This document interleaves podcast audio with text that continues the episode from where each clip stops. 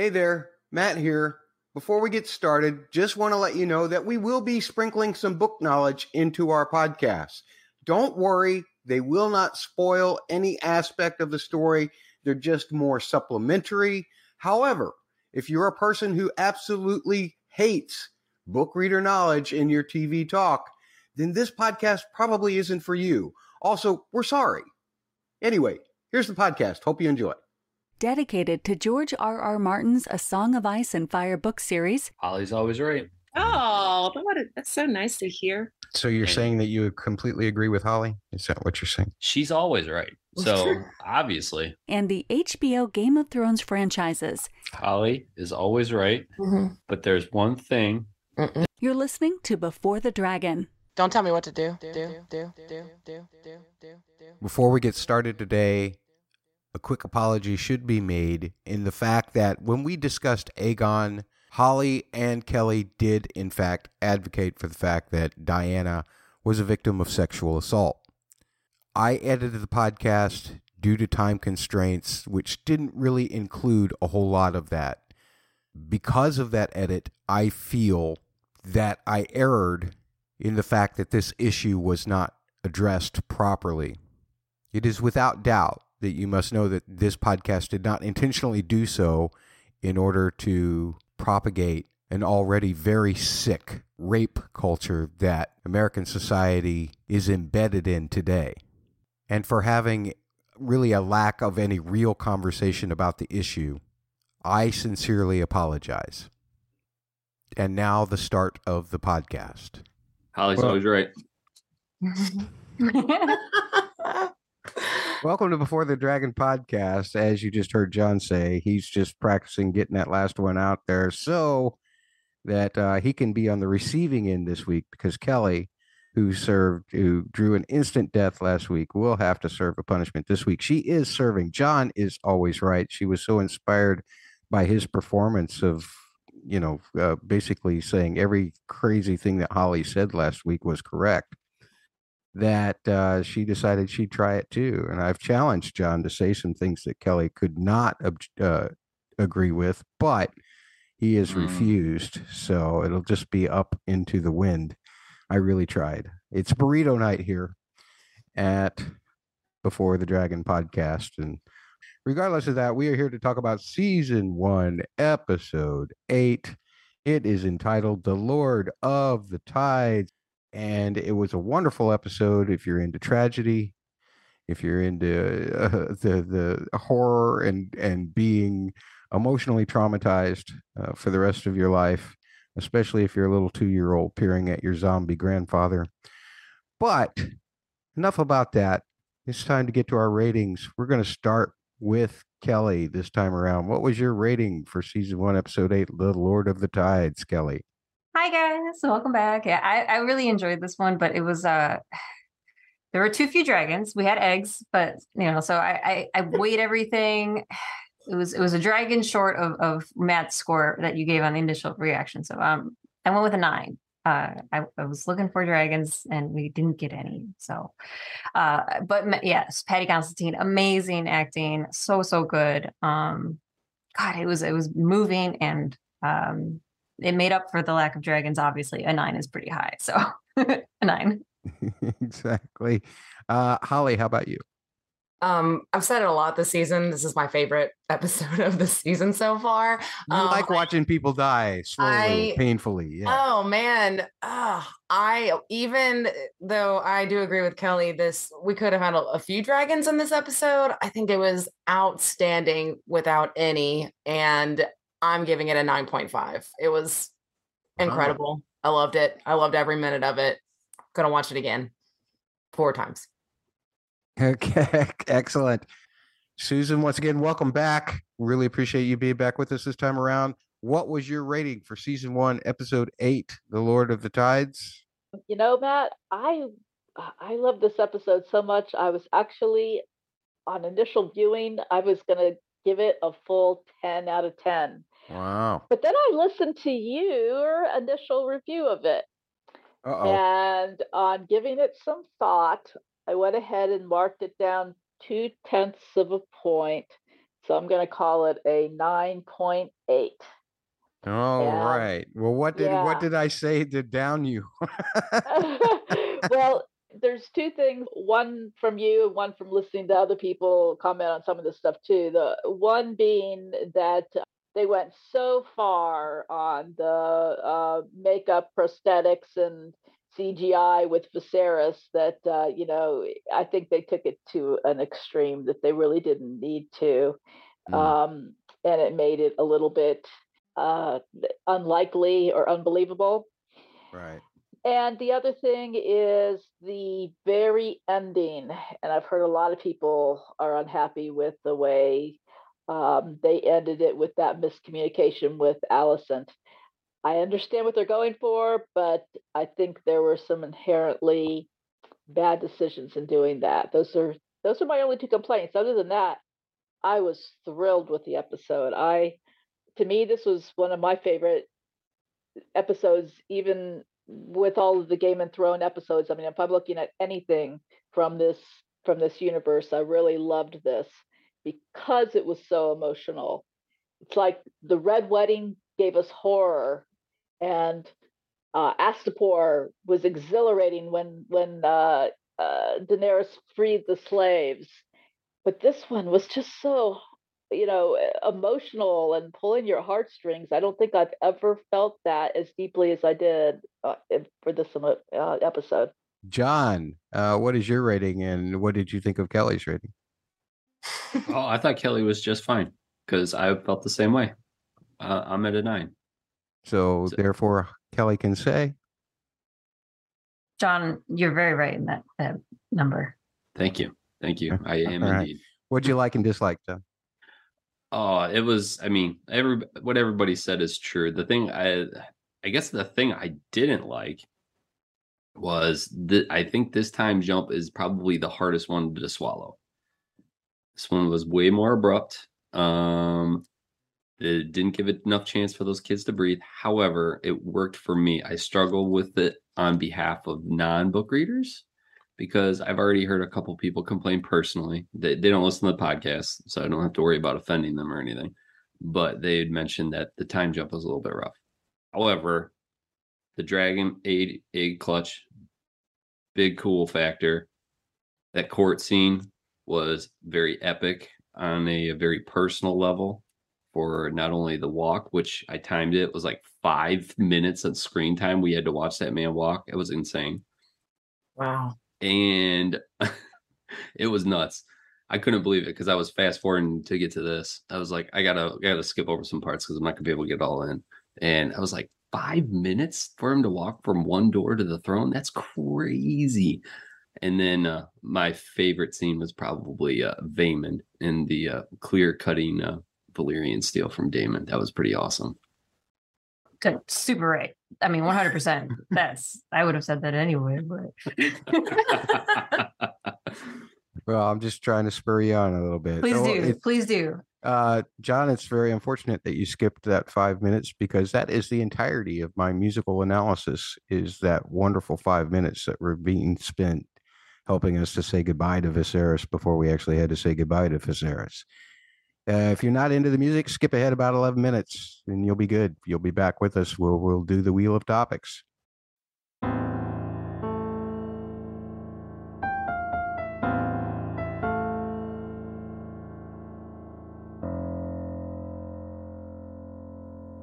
Well, there's no other scene that we can really break down except the throne room scene and Viserys' entrance and going up to the throne.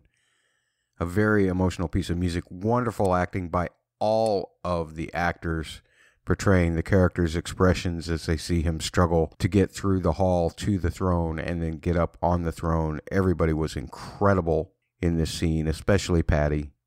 The grunts, the groans, the struggles, and I love the way that Ramin actually at times got out of the way for that so that that would come through either by, you know, reducing the orchestration or having it larger to give the drama as the other characters react to his entrance. And there are two themes that we've heard before that are used to create this wonderfully emotional piece. In fact, I'm getting emotional thinking about it right now. One we've heard many times before through eight seasons of Game of Thrones, and that is called The King's Arrival, or at least that was what it was originally titled on the season one official soundtrack. It was a theme that, for a long time, people who didn't understand the context or maybe didn't hear the theme applied in different situations thought it was a Baratheon theme. It really stopped being a Baratheon theme when Joffrey, who was not a Baratheon, had it used for him when he was killing all of the potential bastards that might take his throne at the end of the season 2 premiere. But people maintained it was a Baratheon theme. I think they finally learned the lesson. Hopefully, they learned the lesson by season 8 of Game of Thrones when it was used for Jon Snow, when it was revealed to him by Sam that he was a potential heir to the throne, or maybe even before that when him and Daenerys came into Winterfell itself. It was used there as well. But the way that we've normally heard it is different than the way we heard it here in the fact that the tempo is different. And usually there's brass instruments used with this theme, but here it was all strings. First, let me play you what the original theme sounded like because it has like a bounce to it. It feels kingly and noble. And the first part of it sounds like this.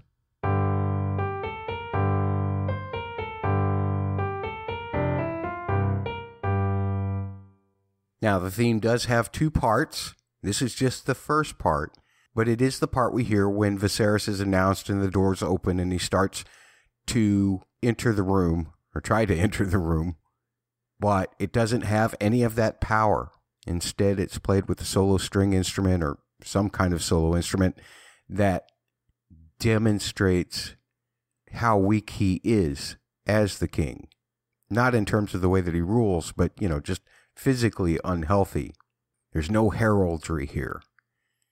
It's just kind of sad. And this whole melody is in minor. There are implications of major somewhat in the original theme, but here almost everything is applied as minor as well. And as we know from me saying many times, major tends to make us feel happier, lighter. Minor tends to make us feel darker. In this case, sad. It is also much slower, which takes the bounce out of it, and of course is appropriate because Viserys is moving slow. I hate to be so literal, but how fast or how slow things are played is called the tempo, and here the tempo is slowed way down for Viserys. As I mentioned, there is a second part of the theme that we know as well. And once again, let's go to the original and listen to it first, and then we'll do some comparisons with this particular scene.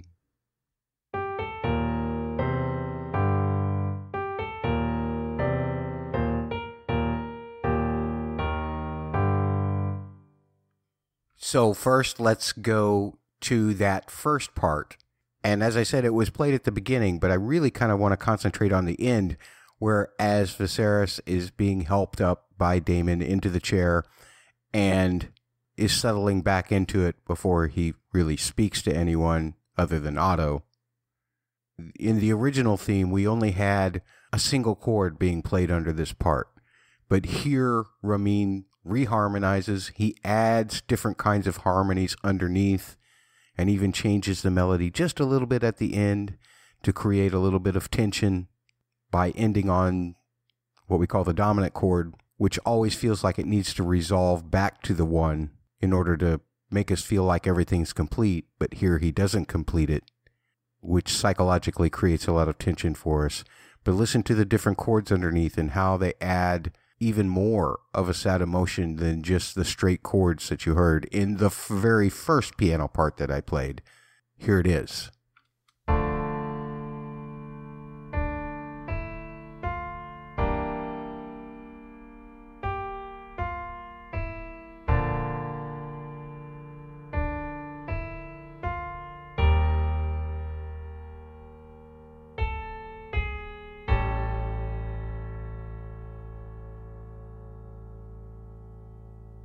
Very powerful those chords that he used underneath the way they move they accentuate the sadness each simple chord creates a whole new dimension over just a powerful melody over a single chord And that's really at the very end.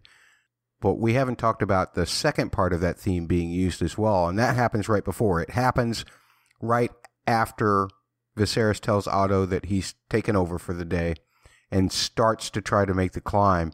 Very powerful strings and everything with new harmonizations underneath as well to demonstrate how much of a struggle it is for Viserys to get up there, how much of a metaphorical struggle as well.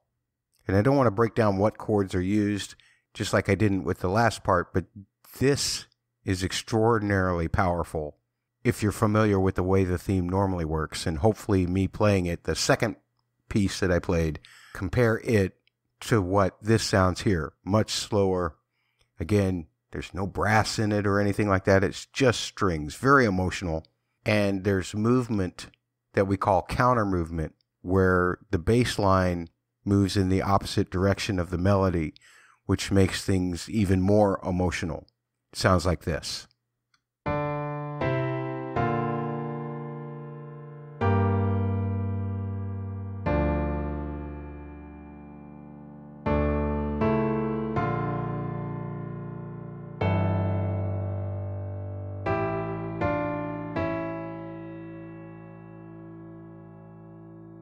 It's very clever use of the dominant chord.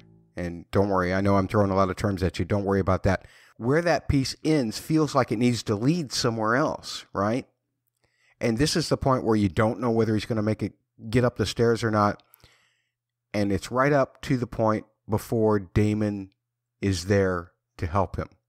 And then that's when we get the piece that I played before this at the very end as Daemon helps him get up the stairs using the five chord like this, the dominant chord, because it makes us want to have some kind of resolution, makes you wonder in your mind is he actually going to make it? Is anybody going to help him? Is he going to let anybody help him?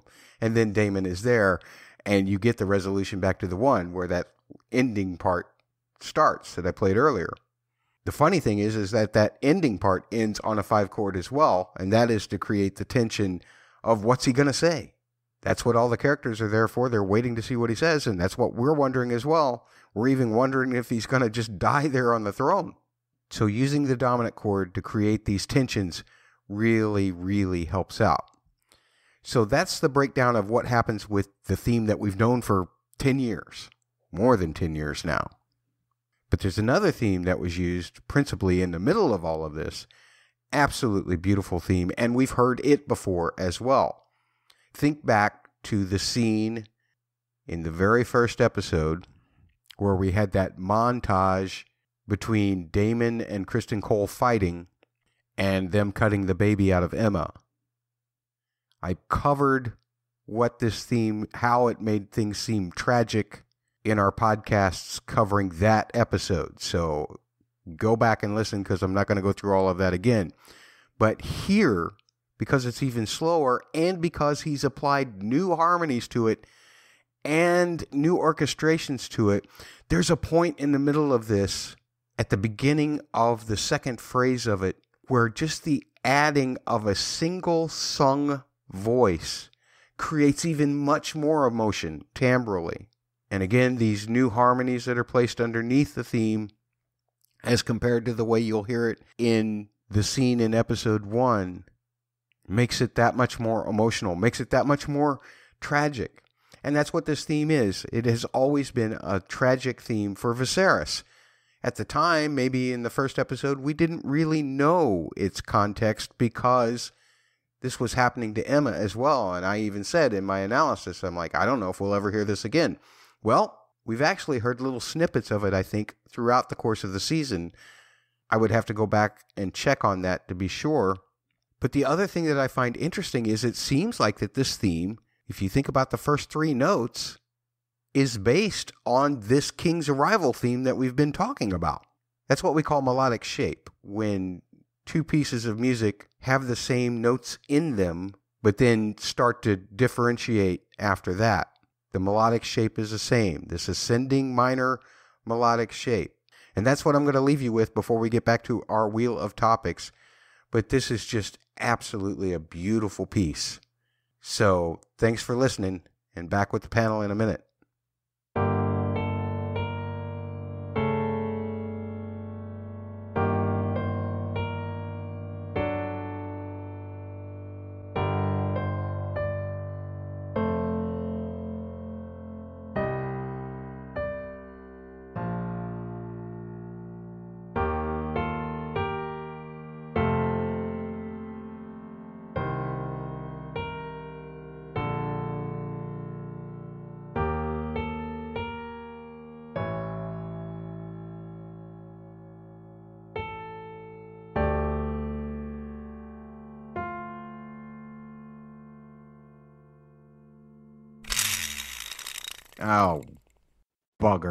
These glasses.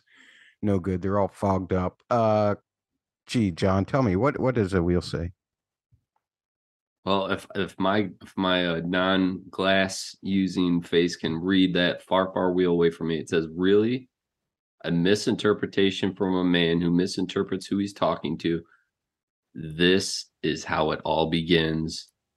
The war. No, we do. We have a buildup of tension, a buildup of uh, uh, actually the everyone coming back together. Um, and we had this moment of reconciliation, and we thought maybe everybody was going to be okay. John, did you have hope for everybody in that moment? Did you think everything from this from here on out was going to be cakes and roses? I I was very very uh I felt like Charlie Brown.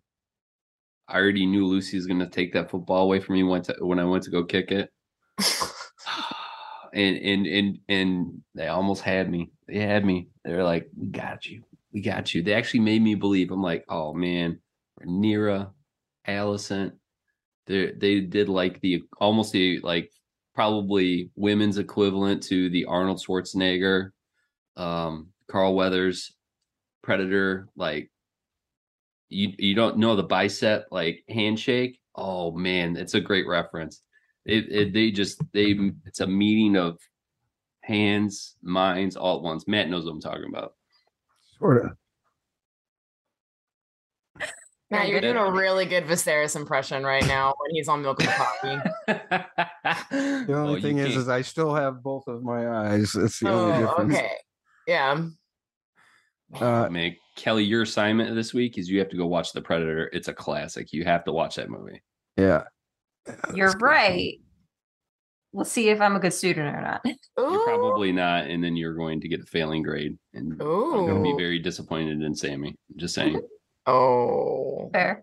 Sammy into this.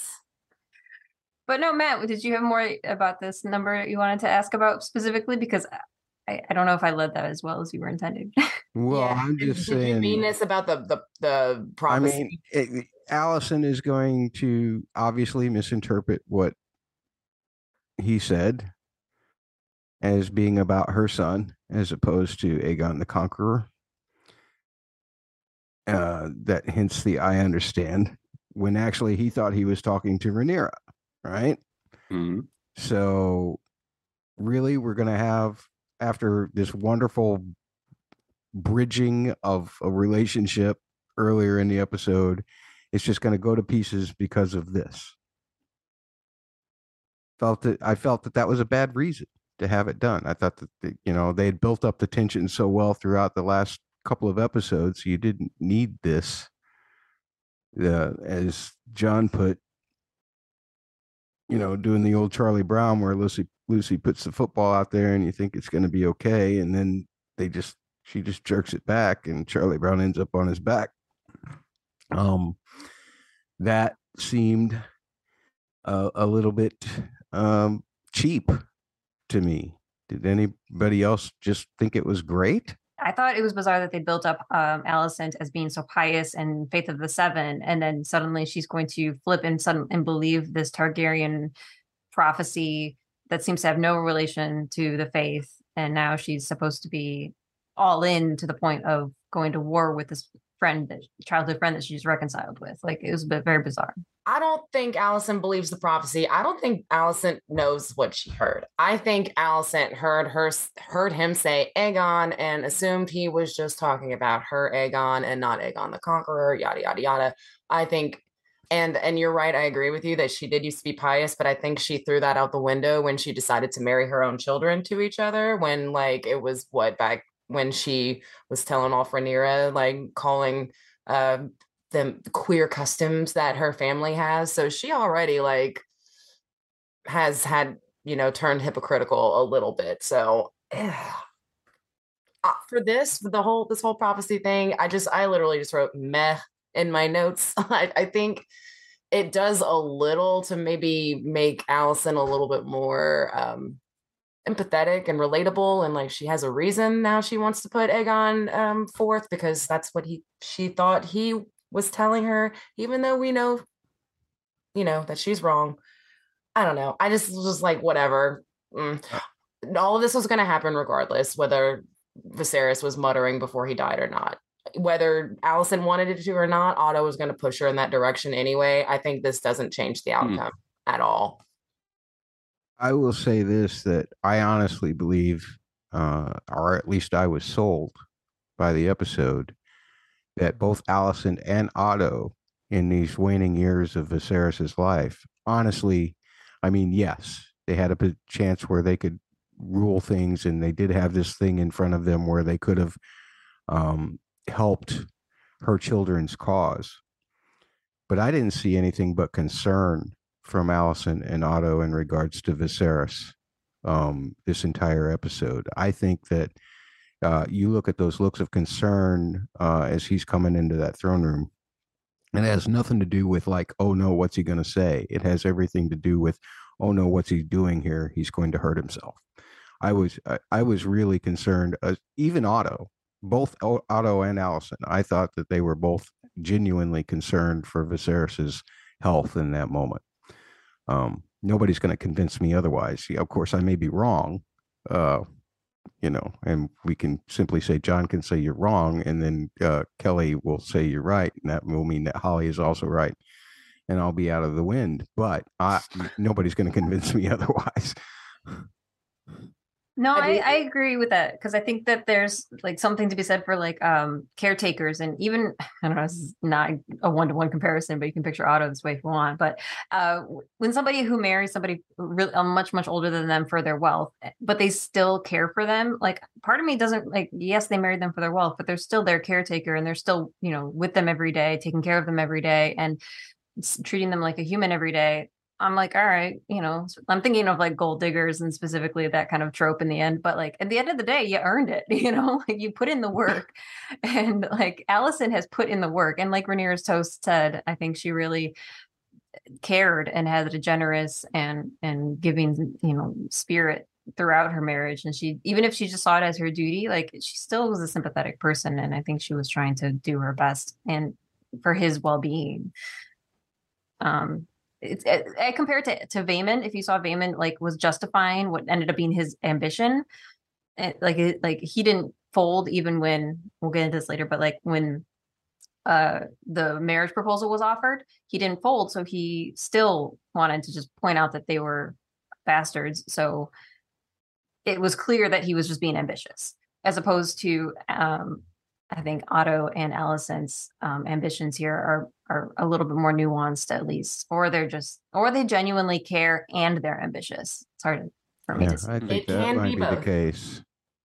That's that's kind of how I fall. Um, I am not as forgiving to Otto as Matt is. I still think Otto's number one goal is to further his family and um, not that he doesn't care about Viserys in the process, but like I think that's his main goal. Whereas Alicent, I think, is is flipped. I think she really does care for her husband, and we saw we saw everything that she was doing for him, and I believe it. I believe I believe both their toasts as well. We're not quite there yet, but like I I thought what everything they said was genuine that they said to each other. Um, I do not believe though that like whether Viserys told Alicent the prophecy on accident or not, like whether she would have heard that or not, I think in the end, Otto would still be trying to put Aegon on the throne and driving her towards that conclusion without any extra help from Viserys confusing her a lot. Holly, I agree with you that the fact it doesn't matter what Viserys was actually talking about, what Alicent heard, right, was Aegon. My point is, is that that seems like after all of this tension that, that they they mm-hmm. built up beautifully and then tried to dispel in the middle of this episode. That seems like an awful cheap way to bring Alicent back into villainy or whatever. I'm, I'm not calling her a villain. I'm I'm also I'm agreeing with you, but I'm also saying you can't dispel that many years of tension with one good moment either. Like, you know what I'm saying? I I don't know. haven't been in the same room for years, evidently. No, but even when we've seen Alicent and Rhaenyra like almost kind of like make up like this before and just not get all the way there. And I think they've actually come closer than ever this time. But now, you know, things are not going to probably be Yeah. like that clearly because now Viserys is dead. because of an extreme coincidence of a guy thinking that he's talking to his daughter when he's actually talking I don't think wife. I so I don't think it's all about that though. I mean, I, I'm not putting all of it there. Like I I don't know.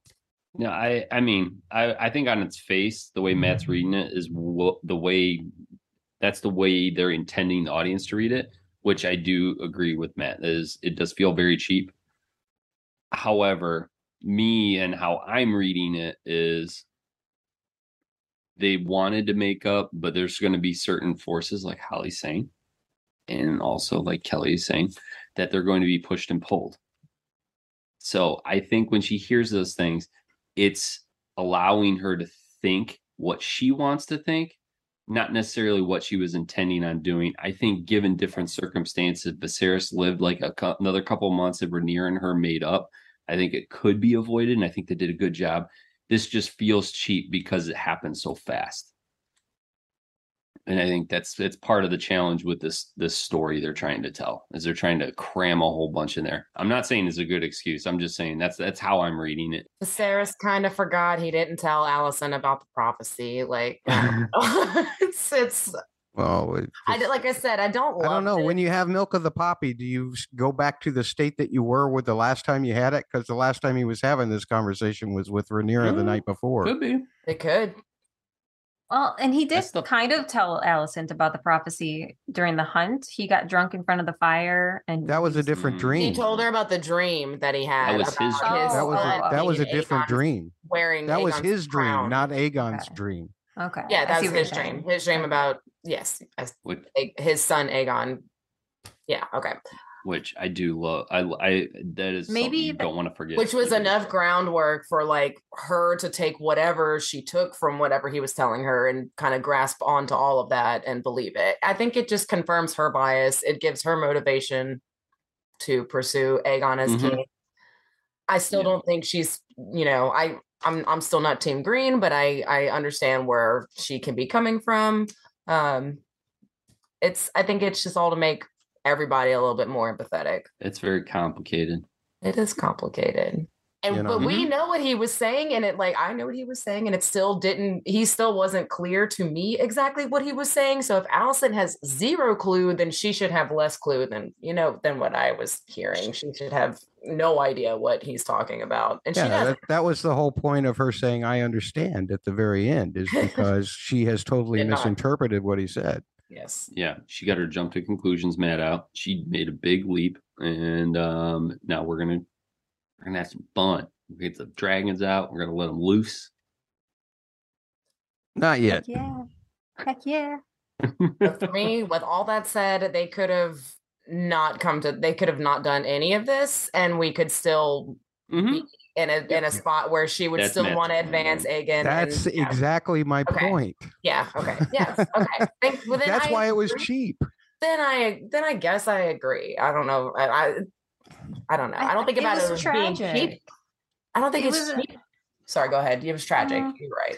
Yeah, it was just it was tragic. Like that's what Rhaenyra needed to hear, not Alicent. And like how she was like his daughter was there crying, saying this burden is so much, and I I need you, and I need to know that this is all worth it. And of course, she just needed that last validation from her father, and he gave it just to the wrong person, and it was so sad. Oh, Viserys. you know, I had mentioned when that uh, uh, episode where he was uh, drunk and talking to her at the the big bonfire um, that that maybe that was setting up her to you know think that he was inferring that it should be Aegon. Um, so I, you know, I, I see that they laid the seeds there, but there are so many reasons just from what we saw in this episode for Alicent to not be jumping to the kind of conclusions that she was jumping to there, Mm-hmm. um, including the fact that you know he, he had just been made this Herculean effort to support his daughter. You know, was putting all of his support behind her. She had just seen that, and uh, all the goodwill that had just been shown between them. The fact that she knows that Aegon is a horrible potential king, uh, just all of that adds up to thinking that, yeah, I mean, yes, you can say she heard what she wanted to hear because it would uh, reinforce what she ultimately has been working towards. But I just felt like it was, yeah, it, it- they didn't, they shouldn't have gone that way with it. What does it say, Holly? Pour one out for Viserys. Not a great king, but at least a decent man. Hmm. Was see.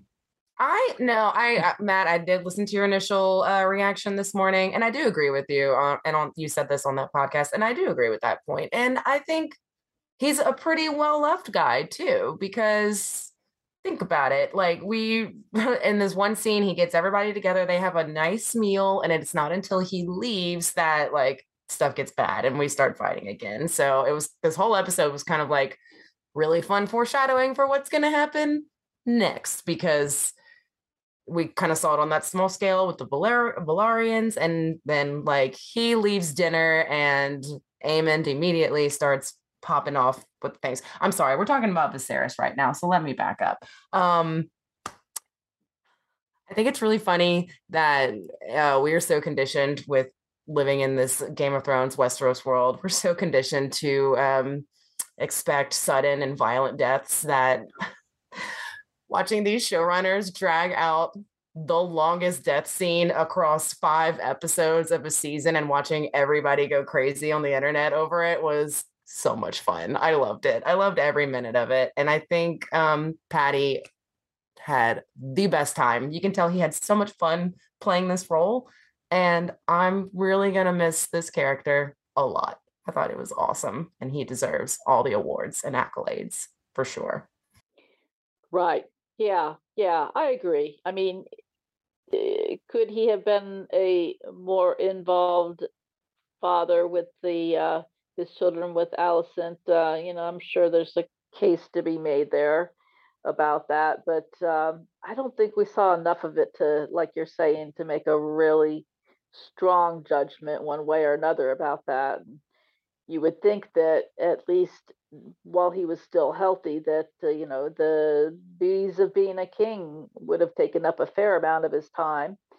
Um, you know, he could have involved Aegon in that at a younger age. Um, so yeah, but I mean, I do think that he was a decent individual. You know, and maybe it's my heartstrings being pulled, especially at the lengths that he went to in this last episode. But I just, uh, I found the whole situation to be just so heartbreaking with Mhm. him, uh, you know, coming to the throne. And and I do want to comment one thing that um, in, in your initial discussion, you were talking about how you thought it was so unrealistic for him to have actually, you know, gotten up on his feet and made it to the throne. And while I, you know, I, I did, like I say on reflection, agree that I think they went just a little too extreme with the makeup, prosthetics, and all that to make him in such decrepit shape.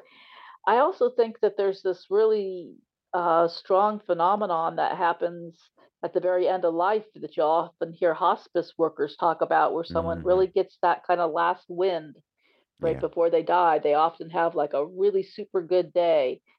And that's to me, I was thinking of it in terms of that. This was, you know, he really rallied for Rhaenyra and was able to to do it for her and for wanting to try to pull the family together, which was his real greatest desire that he had in uh, you know, Well, I think that, you know, that would have made him happier than anything. So to me, it was kind of a symptom of, of that was what was going on with him being able to to make it there and what he accomplished uh, that day and that uh, that evening. Good point. Regardless of of what truths were actually spoken at that dinner table or not, he got his night. You know his his actually the reason that allowed him to let go was the fact that he thought everything was going to be okay. Right, right. Yeah, I felt good for him for that. yeah, me too. He was not a great king, but he was a great man, in my opinion. Kelly, what do you got? Oh, I I very much agree. Every time Paddy Considine would um I, I always thought going off what you said, Matt, Ned had his honor, um, Robert had his laugh, uh Viserys had his smile, I'll always say. Like he just could be in an awkward moment and then he'll just like look dir- someone directly in the eye and kind of do this smile that went all the way to his eyes and he could just disarm the conversation. Anything that might have been awkward like when Alicent walked in um, with her green dress, like, and he, it was so awkward, but he's, uh, you know, with the silence, and she sit, finally, you know, takes her place next to him, and he just kind of looks around the, the hall and does this smile that hits his eyes. Uh, the Paddy Considine smile will will be what I remember from his performance for the most part. He was just so good about, and I think that that is his heart, and I think that's what he had. Um, going for him. I mean, he didn't make the best decisions. Uh, he didn't uh, have the easiest time ruling, um, making uh, everyone happy. Uh, it didn't go well. Uh, we could say, to, to say the least, he left everything quite a mess. Um, uh, it was a little heartbreaking to see his his old Valyria all um, covered in cobwebs. Um, but I was glad that it made it to the end. I kind of had this like sinking feeling in my stomach that he was gonna he was gonna see it uh, get destroyed or somehow uh, before he died. I was worried for him because it was his little project. But um, no, for Viserys, I think uh, I'm glad he got that moment, uh, regardless that it um, probably wasn't as truly reconcilia- reconciliatory as he uh, thought it was in his mind. But it was a moment that I don't think a lot of people in that world get. So I was very happy for him. One of the things that I loved, and then I'll turn it over to you, John. One of the things that I loved was uh, both him and Otto uh, at that dinner when Jace, you know, takes the high ground and does the toast, and uh, he's like, you know, good job, and and then uh, Helaena gives her toast, and Otto nods and says, good, good job. He's proud. Uh, just I I love that moment. That was one of the most familial moments uh, I think I've ever seen done on Game of Thrones. Uh, so it was really great. But uh, John, I know that you said is he. So does this mean you're going to disagree and Kelly's going to have to change your mind because you're always right? I'll take it back. What do you think? I mean, why not? I mean, I, I would I wouldn't say he's a great man. I'd say he's a good man. Um, I, I think it's just it's a different shade. I think a, I think a great man would have been able to uh, rule, be flawed, but rule effectively. Um, he was too indecisive. I think. I don't know. Like in terms of he had, it's like the, the road to hell is paved with good intentions. I'm sure he paved that road to hell four or five times over in his life, and he was probably kind of doomed from the get um, because of Jaehaerys tying his arms to the lords of the land instead of him actually ruling, not with an iron fist, but a little bit more assertiveness. I mean, it's, I think it's, it's one of those things that it was spun. This tale was spun before Viserys was even a thought because you could tell he didn't want this. And I have a feeling Rhaenys would have led probably a stronger hand and would have been better. However, he was a good person. I just wouldn't say he's a great man. John, that's that's a really good take. I think you're right. Thank you, Kelly, for fulfilling your role and your punishment. You're darn tootin'. that look on his face when it's Daemon that like helps him on the throne and Oh. he lets him. Oh my god, that is a top moment for me in the show now. Like, oh my god, I loved it. I loved it. It was that was such a great moment, and I think we needed we needed that. We've been watching this relationship between Daemon and Viserys kind of struggle um over these episodes. So just to, you know, I feel like they both were getting what they wanted from each other out of that moment. You know, Daemon wanted his brother by his side. And I think, I really truly think that Daemon still was not always lusting after his power and just wanted to be with him and help him. And I think that's kind of what that moment showed for me. I don't know. I loved it. It was so good. It was so good. That moment was really nice because like that's everything Daemon fears, I feel like. When you see somebody who's weak and just completely like hand, dependent on those around him and just like broken like that like that's Daemon's biggest fear i think and um it was just in his face but he still kind of overcame that to be with his brother oh my heart He, he was needed. He his brother needed him, and Daemon loved that feeling of his brother needing him to be there. Hmm. Viserys would not have accepted help from any other person. In. Anyone else? No, it was such a beautiful moment for both of them. Oh, I wanted to cry for both of them. Oh, I loved it. It's my favorite. thank you that was a good good memory holly Speaking of that, um, it- when he came into the throne room with that gold mask and the gold mask that he came through with dinner and then took off, why would you take it off during dinner? I mean, just that's just grossing everybody out. I guess I it made everybody face the realism of, of what was about to happen to him. But Right. uh, he's not the only one. He's not the only Viserys who's ever worn a gold mask, right? Yeah, yeah, and uh, and I will have to give credit to uh, uh, History of Westeros. I was listening to to their discussion about the episode, and they uh, brought up the fact that uh, even the way it was just like covering one side of his face like that, that that Yes. that was a strong callback to season one of Game of Thrones, where we had uh, uh, wasn't the episode called uh, uh, A golden Crown, crown, King think. or a Golden Crown? Yeah, I think a golden crown was the title. Yeah. Yeah, yeah. So uh, yes, so this is not. Uh, that was not the first Viserys to have uh, a gold down running down one side of his face. exactly. Incredible. Okay, Holly, where did it land? Aegon alcoholism and assholery. Anybody think that if Aegon could just lay off the booze, that maybe he wouldn't be such a jerk? I mean, I really don't. No. But No, No. nobody's uh, thinking that. Uh, I'm in the camp that alcohol kind of um, just exemplifies, enhances who you are or your your base self a little bit. Not not true for everybody all the time. I'm sure I probably upset somebody out there just now, but no, I don't. I think no. Just the you think he'd be worse without it? No, I think he. I think it wouldn't make a difference. Ah, okay. Kelly, what do you think? Yes alcoholism is the symptom uh he is his cause is depression. He said to his mom you know and this is again where i think Viserys was a good guy not a great guy because apparently his kids were miserable. Um so yes this uh is a symptom of his problems and i think the alcoholism is how he's uh, acting out or escaping his problems and it does not do him well apparently imagining yourself in this position where you know that when your father dies, like basically like what Luke said, like the only time like I will become relevant is when the people I love are dead. So like when I will become relevant, not only is it going to be problematic for the realm, and she's had he's had uh his mom like beating on him and like basically in a panic telling him you can't do anything fun because you're going to be king someday and that's just got to be super confusing to grow up as and then after that you know that like because you're a boy you're going to be the cause of all of this angst and death in your family let alone the realm like Yeah, but wait a minute here. You said that Viserys is not a great man because of Aegon, but I'm hearing all of that coming from Alicent, not in not from him. Yeah, but how much have we seen Viserys be involved in Aegon's life? We see Mhm. we see, besides him carrying him around at his second birthday party, and they go like he takes him on a hunt.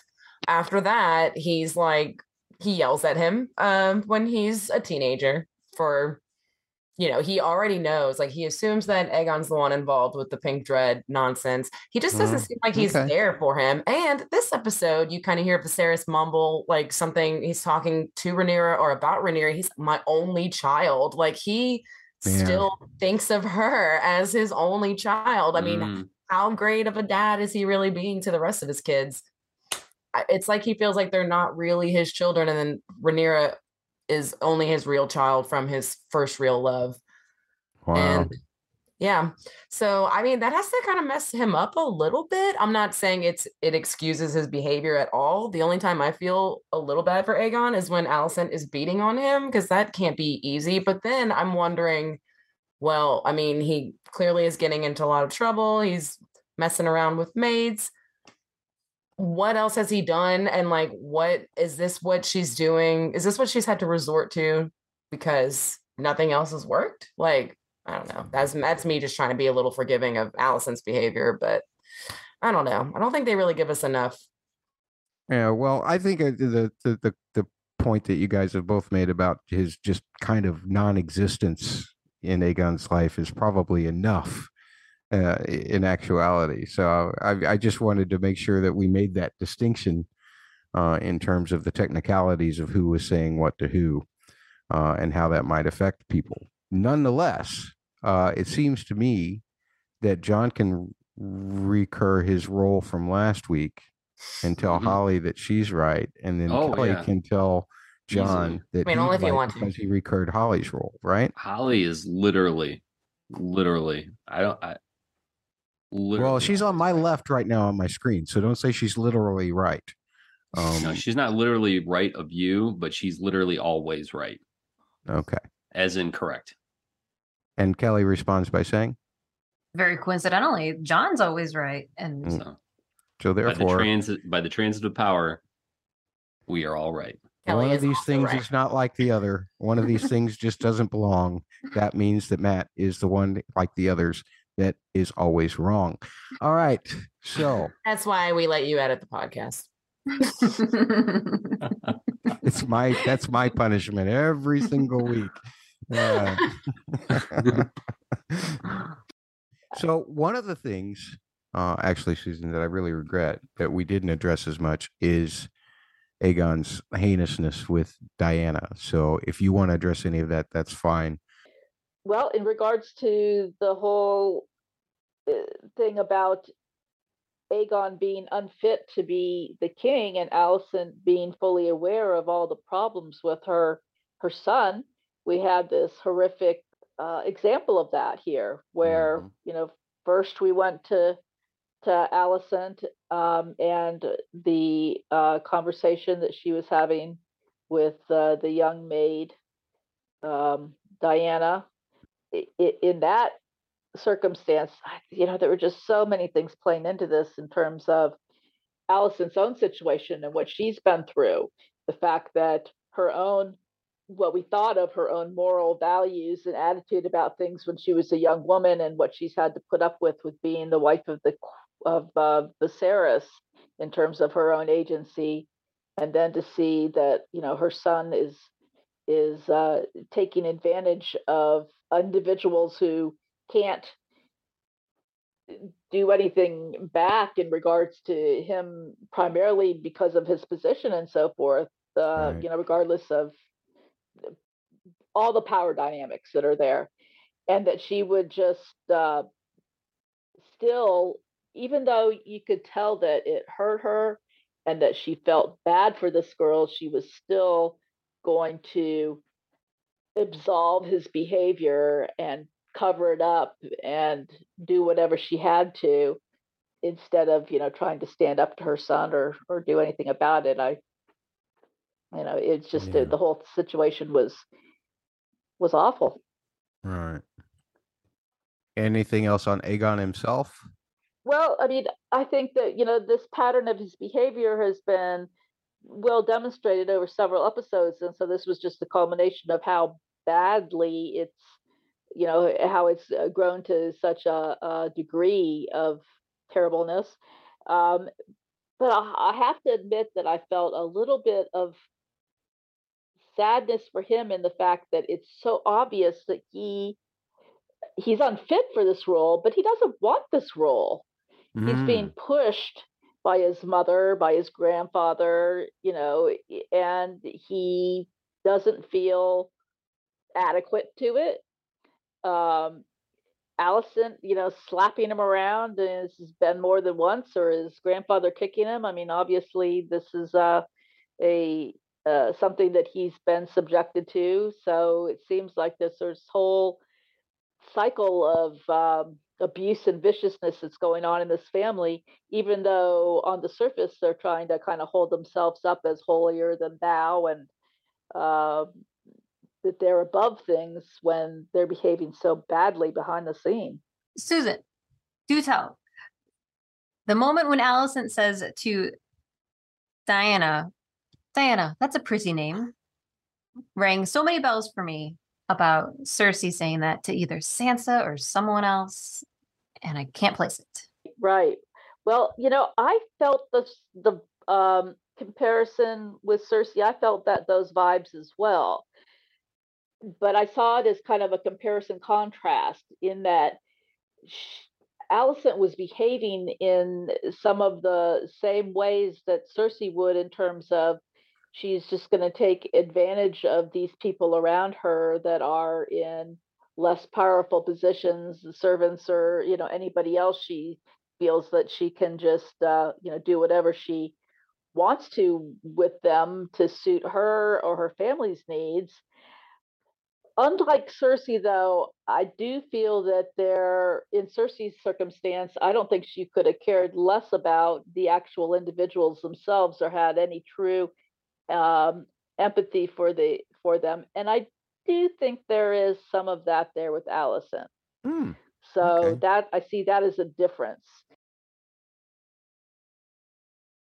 sorry i don't i don't know i can't remember her saying she has a pretty name i remember she tells Ellaria Sand that her daughter has a really pretty face right before she gives her the kiss of death She says it to Sansa. That's a pretty dress. Did you make it yourself? Yeah. Mhm. Or something like that. And I don't. But I'm. I'm sh- like. I'm just hearing her say that exact phrase. But I don't have Yeah. time every week to watch the all, entire series of Game of Thrones. so that that's not the line that stuck out to me but Alicent said something that tywin said which is uh you are no son of mine That's interesting too, in that you know Cersei was so supportive of her children. You wouldn't see her doing something like that. Certainly not to Joffrey. I mean, she excused all of his faults to a degree. So again, there's uh, uh, some differences there. One thing, one one uh, last thing though about the the situation with Alicent and Dyana is um, in the moon tea that she gave her, and of course here we see the hypocrisy that she was so uh, horrified with. Um, uh, Rhaenyra, yeah. yeah, with her having the moon tea, um, and but so ready to give it here. And then listening to a few uh, reviews and episodes, I did hear an awful lot of people were suspicious that maybe there was something more in there that moon tea that maybe that you know she was actually poisoning the girl to get rid of her. Now, I didn't read it that way. I don't think Alicent would go that far, but I think it's interesting that it's kind of as if the show has um, has kind of trained us to be worried that the absolute worst situation could happen in any in any uh, circumstance um, and you have to do uh, acknowledge the fact that uh, when her daughter came in looking for Dyana to dress the children she wasn't to be found so where did she go Yeah. Okay. Uh, I I feel like that. Uh, you know, everybody's trying to just get to the finish line first, uh, because that's what podcasters tend to think make headlines and everything. And I agree that, you know, there are some things that you can never completely discount. But I think that if the show is going to make that kind of revelation, then we're going to find out pretty soon before the end of the season, right? Yeah, yeah, yeah. And I, you know, maybe they just, as in certain things, uh, both in the show and, and from the book material that they took it from, certain things are left to be kind of vague, and people have to make up their own mind about it. But it wasn't really my interpretation from the scene. It seemed like with her paying her off the money and so forth, that she was just kind of gonna, you know, send her away, find her a different place to go or whatever. And John, did I- you really ha- did you have something? Uh, No, I was to just say. super, super excited to hear like those really great observations that I hadn't really kind of like. See, that's the type of I think they not that they want to like extend this th- series out, but like you could have really like dug into that stuff. Like, like you could you could really breathe some depth into these characters. I loved that moment, uh, and when you see the look on his face when Jace asked Helaena to dance at the dinner, I thought that was great. it was good payback.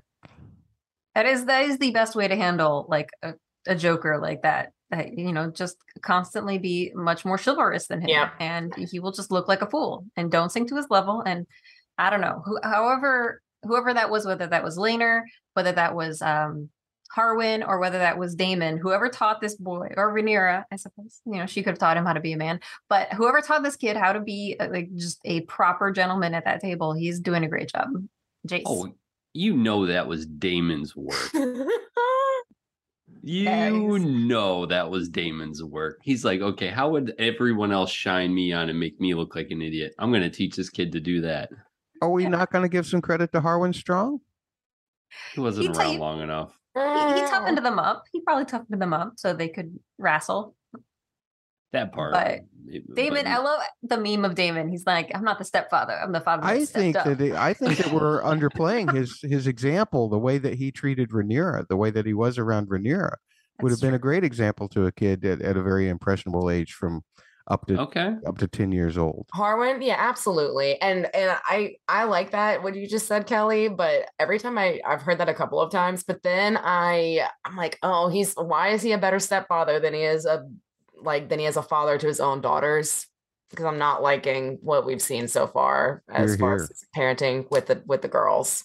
Seems kind of absent. Yes, but as far as like father to, to child dynamics, uh, I would still say that Aegon got the, the, the short straw for Oh, Aegon. absolutely. Well, let's talk about what everybody else is seeing in the show that I am just clearly not. Uh, Uh-huh. all, all of this kind of uh, conspiracy madness that people are seeing and, and calling out that I I just have not seen demonstrated in the show. Have have your attitudes about any of that changed any? I mean, Viserys lived a long time. Uh, Yeah. would have taken care of him a lot quicker. Uh, right, right. They just wanted him to suffer for some reason. I don't know. yeah, yeah. No, I fully agree. I mean, and yes, I, I again heard this coming up with uh, when uh, Daemon sniffed his cup to, you know, uh, kind of uh, determine what they were uh, giving him. That people were saying, "Oh, what is he smelling there? Is he is it poison too? Is it not just milk the poppy?" I think it was just milk of the poppy.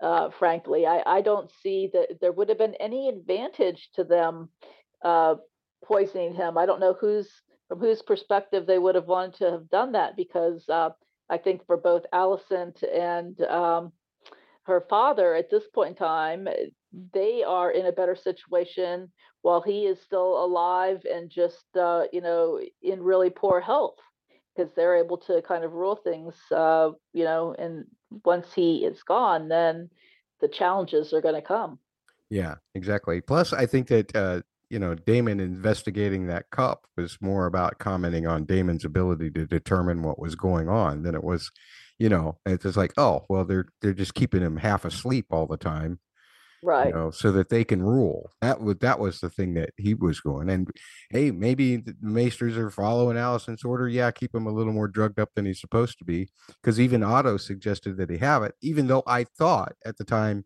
when Otto suggested that he have it again and he refused, I thought um, that Otto was doing it out of concern because of all of the groaning and everything that poor Viserys was having, was uh, uttering and just trying to sit up. yeah Um, cer- certainly i mean i think that in um in situations like that when somebody's in, in, in such a debilitating condition and gonna they're gonna have extreme pain with what's going on it's not unusual that they would be taking significant amounts of pain medicine just to be comfortable and especially at the end of life issues. So yeah i i, I didn't see anything really terribly suspicious in any of that. Yes it made the circumstances did make it easier for them to get done what they wanted to do have things go their way but um, i don't think that they were adding to it in any you know to to try and make it more so I agree. What does it say, Susan? for the sake of the man or the sake of the sister Alan and Rhaenyra at the last supper Yes, a lot of words there. I couldn't possibly read them all. Uh, so this is about the toasts. Um, uh-huh what kind of read did you get off of it? How genuine did you feel any of it was? Um, does it really matter how genuine any of it was? yeah I, I felt it was genuine i felt it was very genuine in the moment hmm um, I think that they were both very moved by Viserys. And then I think Alicent was additionally very moved by what Rhaenyra had to say. I think that that little conversation they had after breaking up the fight with the boys that uh, Alicent didn't want to see Rhaenyra leave, and Rhaenyra said, "Well, she'll come back after taking the the children home." Showed that uh, they were definitely feeling some connection there, and had it gone that way, things might have, you know, gone a little different. Um, I give props to Rhaenyra for for stepping up to the plate first. Um, because of course that's her dad. She's gonna do that for him. Is like all of those toasts I thought were, were impressively, but all like you said, led by Rhaenyra, um, kicked off by her, and I think that that's fitting. I thought that was fitting for her character, and, and I think that that was she's done that several times. Like she's made the overture for the um uh, betrothals between the, the the children. Like she's always kind of made the first overture for for reconciliation, I think, and um, whether that's you know a power play like her conversation with Rhaenys, you know whether that's a desperate or a opportunistic or generous uh, offer, who's to say? But it does seem like she's not too proud to make those um, gestures, and I like that. Um, yeah, I think uh I think Rhaenyra genuinely wants reconciliation. I think she, but I think that that's because I don't think she can anticipate how bad it could go. um, Alicent truly has this fear instilled in her from Otto that her children will die. Yeah. When Viserys dies, so I don't think that has ever even occurred to Rhaenyra. Um, I don't know though. No, but are you saying that you think that Rhaenyra, uh, Rhaenyra is naive to what Alicent may be capable of? I guess so. Yeah. Like I I mean, I know that maybe she just doesn't want to picture it. I don't know. Maybe I'm being naive, but like I, I feel like she's not um no, I can't no. I'm gonna I'm gonna backtrack, take it all back. I think I think Rhaenyra knows how bad it can get. I think she just desperately tries to avoid it. She's not that dumb. She it's been it's been 20 years. She said that in the throne room. Mm. I really appreciate her dropping that line. She's like, when we were in this room 20 years ago when her father named her heir um, that is the she's had 20 years to prepare for this she knows it's real she faked her husband's death i think there's enough evidence that i can i can I believe. I don't know, John. I want to know what John says. Maybe I'll just take that tag that out. hey, go ahead, John. Let's let's see what Kelly says after you talk. Kelly is sure John is right about this, whatever it is. You pre- you pretty much just take that one to the bank if you're betting on that one. But um, it's not it's not her fault. She's forced to forced to be this way. Um, but yeah, no, this one I, I I'm actually pretty close in line with Kelly. I think I think what's interesting, I hadn't really thought about until right now, just looking at Rhaenyra's approach I think you see more of Viserys's indecisiveness and attempt to avoid a conflict in her more than one would probably think. We're not seeing the Rhaenyra that was riding on top of Syrax. We're we're seeing a Viserys uh, on the throne more in, in these situations where I think if she had, she, it's a hard line to walk. I, and I think we haven't really seen a ruler like that in the show.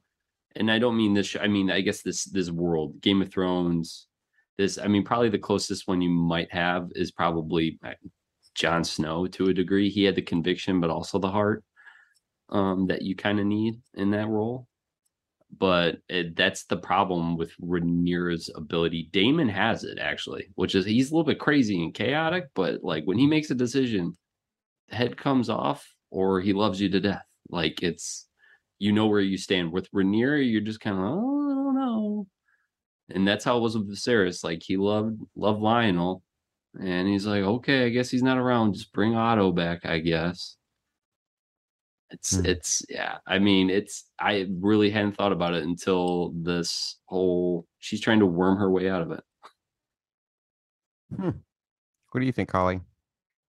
To answer the question you posed to Kelly, I I actually do think maybe Rhaenyra has not considered the fact that she might have to kill her uh her uncles. But um but but I'm not worried about that because I know Daemon's thought of that for her, so she doesn't need to think about that. Point. so she's got we, we, he's got that side covered. So Her Like- brothers, right? Her half brothers. half brother, yes. Sorry, I guess that's so confusing, guys. It is. It really, really, really is. I mean, yes. they they introduced Viserys to his uncle Pop Pop this episode right before he died. So I mean, like it's it's all a mess. This is Uncle mm-hmm. Grandpa. It's weird. I don't know. Oh, mm, say, uh, sorry. Thanks for your thoughts, Jack. Uh, Jack. Yeah.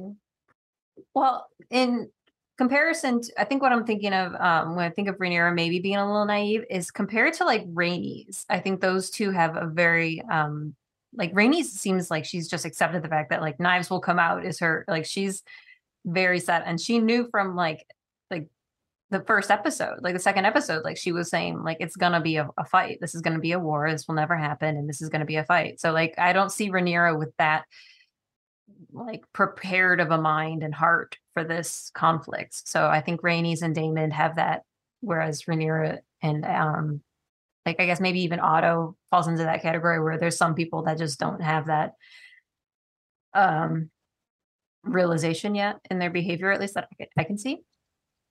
The foresight. Yeah. Hmm. I agree with that. But no, I mean, I did. I guess I didn't really answer your question, Matt. But in terms of like, does Rhaenyra? I, I quite honestly, I think they both have the same problem with each other. I don't. I don't think they understand the true depths. But I think those two may not have those depths. It's the supporting cast around them that does. And I think because they're at least insulated from the world, I think that's the problem. Is it's just so focused on each other in their immediate surroundings, they don't even think about the other kingdoms, the other lords, or the other kind of factions that could kind of break out. But it is interesting as we kind of like dissect this, seeing Rhaenys ability to kind of go, Yep, I know where I'm going to stake my claim. Like she did the dragon math before she is like like like and like the more I'm thinking about it, like she literally stacked up those dragons on sides and she said, okay i'm i'm putting my money on this. I'm gonna i'm gonna wet we're gonna make our house so tight and so strong granted that tree's not gonna fork too much but it's going to be very strong and it's going to be very filled with dragons. So good question matt. This is Kelly's punishment, but John, you're absolutely right because Rhaenys is the only one that has been like that has even pointed out that even when before they married Laenor to Ren, uh, Rhaenyra, she was like, he's going to be a target. Like she was worried about his well-being just being married to her, and we haven't even like heard Rhaenyra worry about the safety of her own kids, who she knows and knows everybody else knows are not her trueborn kids. And seems like if she was worried about that, they would maybe be protected better or like I don't know, maybe not allowed to come to King's Landing. I don't know. You know, you think if you were worried about people killing your children, you would do a little bit more to keep them safe. Um, neither one of them have done either one of those, like anything yet to try to protect their children. But Rhaenys is the only one that's actually like, oh, this could be bad for Laenor. And you know what? She wasn't wrong. It's like history repeating itself with Viserys not preparing Rhaenyra, at- at least on screen that we saw. It just Yep. it just doesn't feel like these kids are prepared. Jace, I would say maybe. Jace feels like he might have the uh I don't He's know. pretty good at taking the high road this time around. Yeah. Until it like, got to, you know, out of hand with Aemond. But diplomatically, he seems He's like he's a- got it. He's not he's a good really fighter. good kid. He's a good kid, though. You can tell he's a good kid. very strong. So he's very strong Oh, oh, ding, no, ding, no, ding. no. I mean, yeah, you're right. Time for a break, folks. It's time to play a game. Not a game for us, but a game for our listeners. A long time ago, we put out five scenes, five, five Westerosi movie scenes where we took scenes and kind of twisted them up in a Westerosi way, off based off of real movies. We asked you to tell us what the real movies were. We got three contestants, three, three, three contestants who got all five right. They were the only three that got all five right. We have Samantha, we have Jenny, and we have Nicole. These are our three finalists, and we're going to spin the wheel. What I'm going to do is I'm going to ask Holly to tell me when to click because this wheel, as you can see, is already spinning. It is already spinning, but it won't go full speed until I hit click. And I don't want to be accused of the person who clicked in the wrong place or at the wrong time to cause the other two to lose. So, Holly, give me a countdown of three, two, one, and then say click, please. Okay. Three, two, one. Click.